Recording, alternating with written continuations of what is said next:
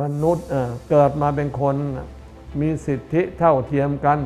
โดยกฎหมาย แต่ว่าแค่ประพฤติผิดศีลผิดธรรม บางคนก็เข้าไปอยู่ในคุกเขาขังไว้ตลอดชีวิตก็มี บางทีเขาเอาไปยิงเป้าก็มี แม้ในกฎหมายก็ยังไม่ให้เท่ากันเลย แต่นั่นละลูกเลยคือความสามารถในการควบคุมตัวเอง มันไม่เท่ากันลูกมันอยู่ตรงนี้ลูกเลยทั้งทั้งที่เป็นคนเหมือนกัน แต่ว่าเมื่อควบคุมตัวเองได้ไม่เท่ากัน แต่ละคนจึงเปลี่ยนความรู้ความสามารถให้เป็นคนดีได้ไม่เท่ากันทำดีได้ไม่เท่ากันก็ยังไม่เป็นไร คนที่ควบคุมตัวเองไม่ได้ ถึงกับเอาความรู้เอาความสามารถเอาเรี่ยวแรงของตัวเอง ไปทำความชั่วซะแล้วล่ะก็ เขากดตัวเอง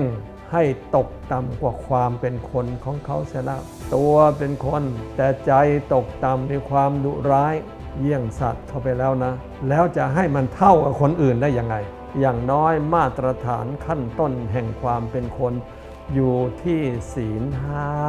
อยู่ตรงนี้ ถ้าสมมุติว่าตีค่าความเป็นคนเท่ากับร้อยแล้วอ้าศีลห้าข้อก็เลยกลายเป็นข้อละ20 ศีลขาดไปข้อหนึ่งแต่มันก็หายไปแล้ว 20 คะแนน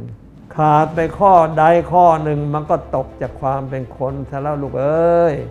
คนที่ตั้งใจฝึกตัวเองจนกระทั่งหมดกิเลสนะแล้วจะว่าท่านเหล่านี้เท่ากับคนอื่นไหมล่ะ เพราะฉะนั้นที่ถามหลวงพ่อว่า เออแต่ละคนเท่ากันไหมท่านรูปประกายก็อาจจะเท่า แต่โดยคุณธรรมภายในไม่แน่ว่า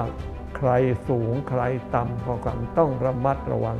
มองคนอย่ามองแต่ภายนอก มองให้ทะลุเข้าไปในใจด้วย ส่วนเราเองรู้อยู่ กว่าจะรักษาความดี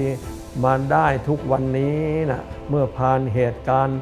สารพัดเหตุการณ์มารู้นะว่าไม่ง่ายเลยแต่ก็ยังยืนหยัดได้นะมันก็น่าจะไหวตัวเองได้ ถ้าเรายังไหวตัวเองได้นะ